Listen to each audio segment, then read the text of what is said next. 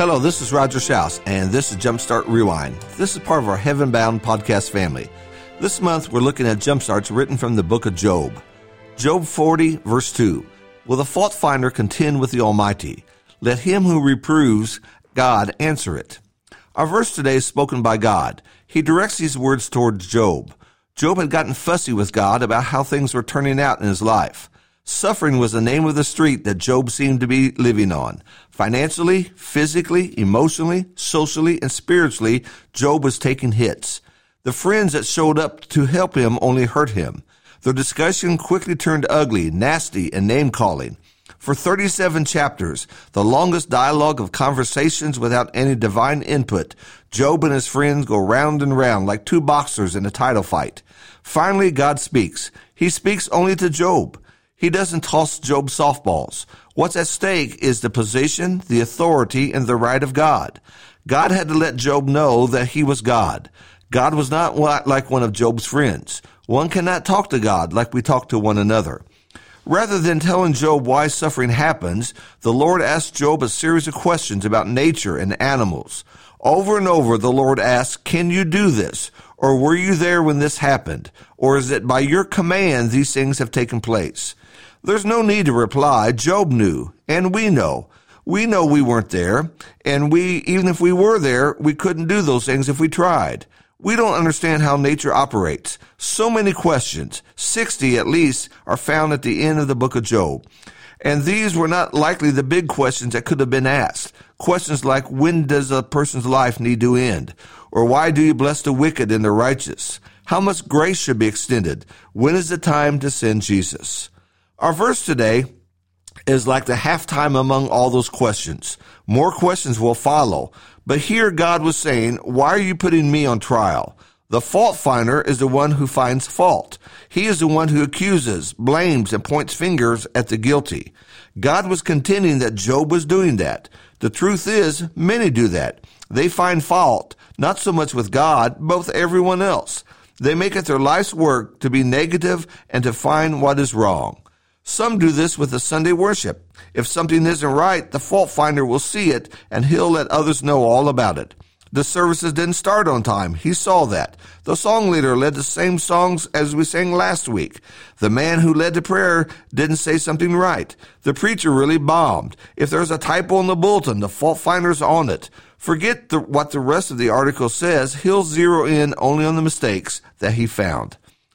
Others focus on the attention of their family. It seems every family has at least one fault finder. At mealtime, the fault finder's looking and looking for something not right. The potatoes were too salty. The meat was not warm enough. Too much ice in the, ch- in the cups. The fault finding parent is always on the kids. They're never doing things just right. They sleep too late in the mornings, and their rooms are never picked up to the satisfaction of the fault finding parent. Watching too much TV, not hanging their clothes up right, this and that and that and this, and the child feels like a complete failure. Every day it's something else that the fault finder has found. Grades aren't high enough. Homework isn't done quick enough. Poor child. What the child needs is some praise and compliments, but that won't happen with fault finders around. They don't know how to compliment. They can't even see anything that's right. Everything is wrong, and they'll tell you all about it. Sometimes the fault finder is one of our friends. You go out to eat with a fault finder and it's a disaster. Had to wait too long. The prices are too high. The food is sent back because it's just not right. And when it comes time to the tip, it is embarrassing what the fault finder gives. You go to a ball game and the fault finder is in rare form. It's that way at a movie. Even when you have the fault finder in your home, your decor is not right. Your dog is too loud. The temperature isn't right. Complain, complain, and complain. This isn't right. You aren't right. Nothing is right. That's the fault finder. Now some thoughts for us.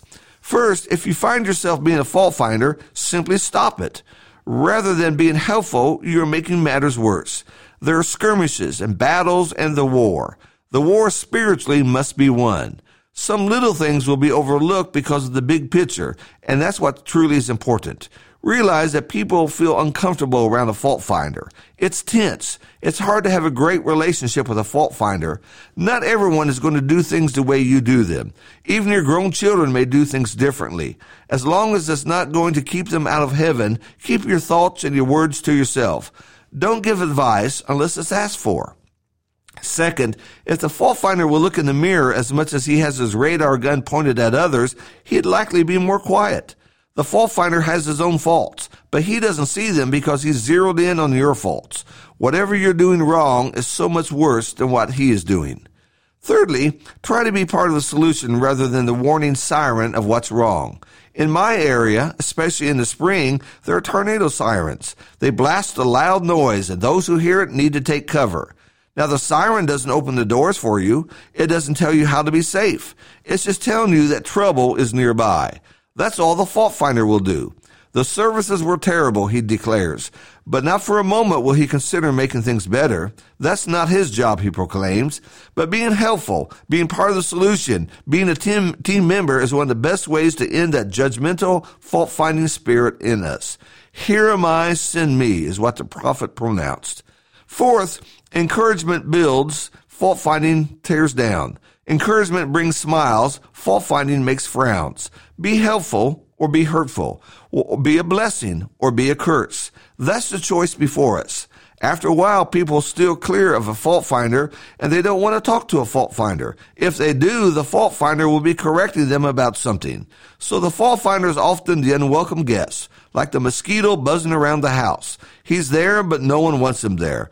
And that's the way it is with a fault finder. He's there, but no one wants him to be there. Rather than finding fault, let's try to find grace. Let's try to be a help and a blessing. Let's change our ways and our thinking and get rid of the fault finding within our hearts. Job had to learn some things, and so can we. Thank you so much for listening.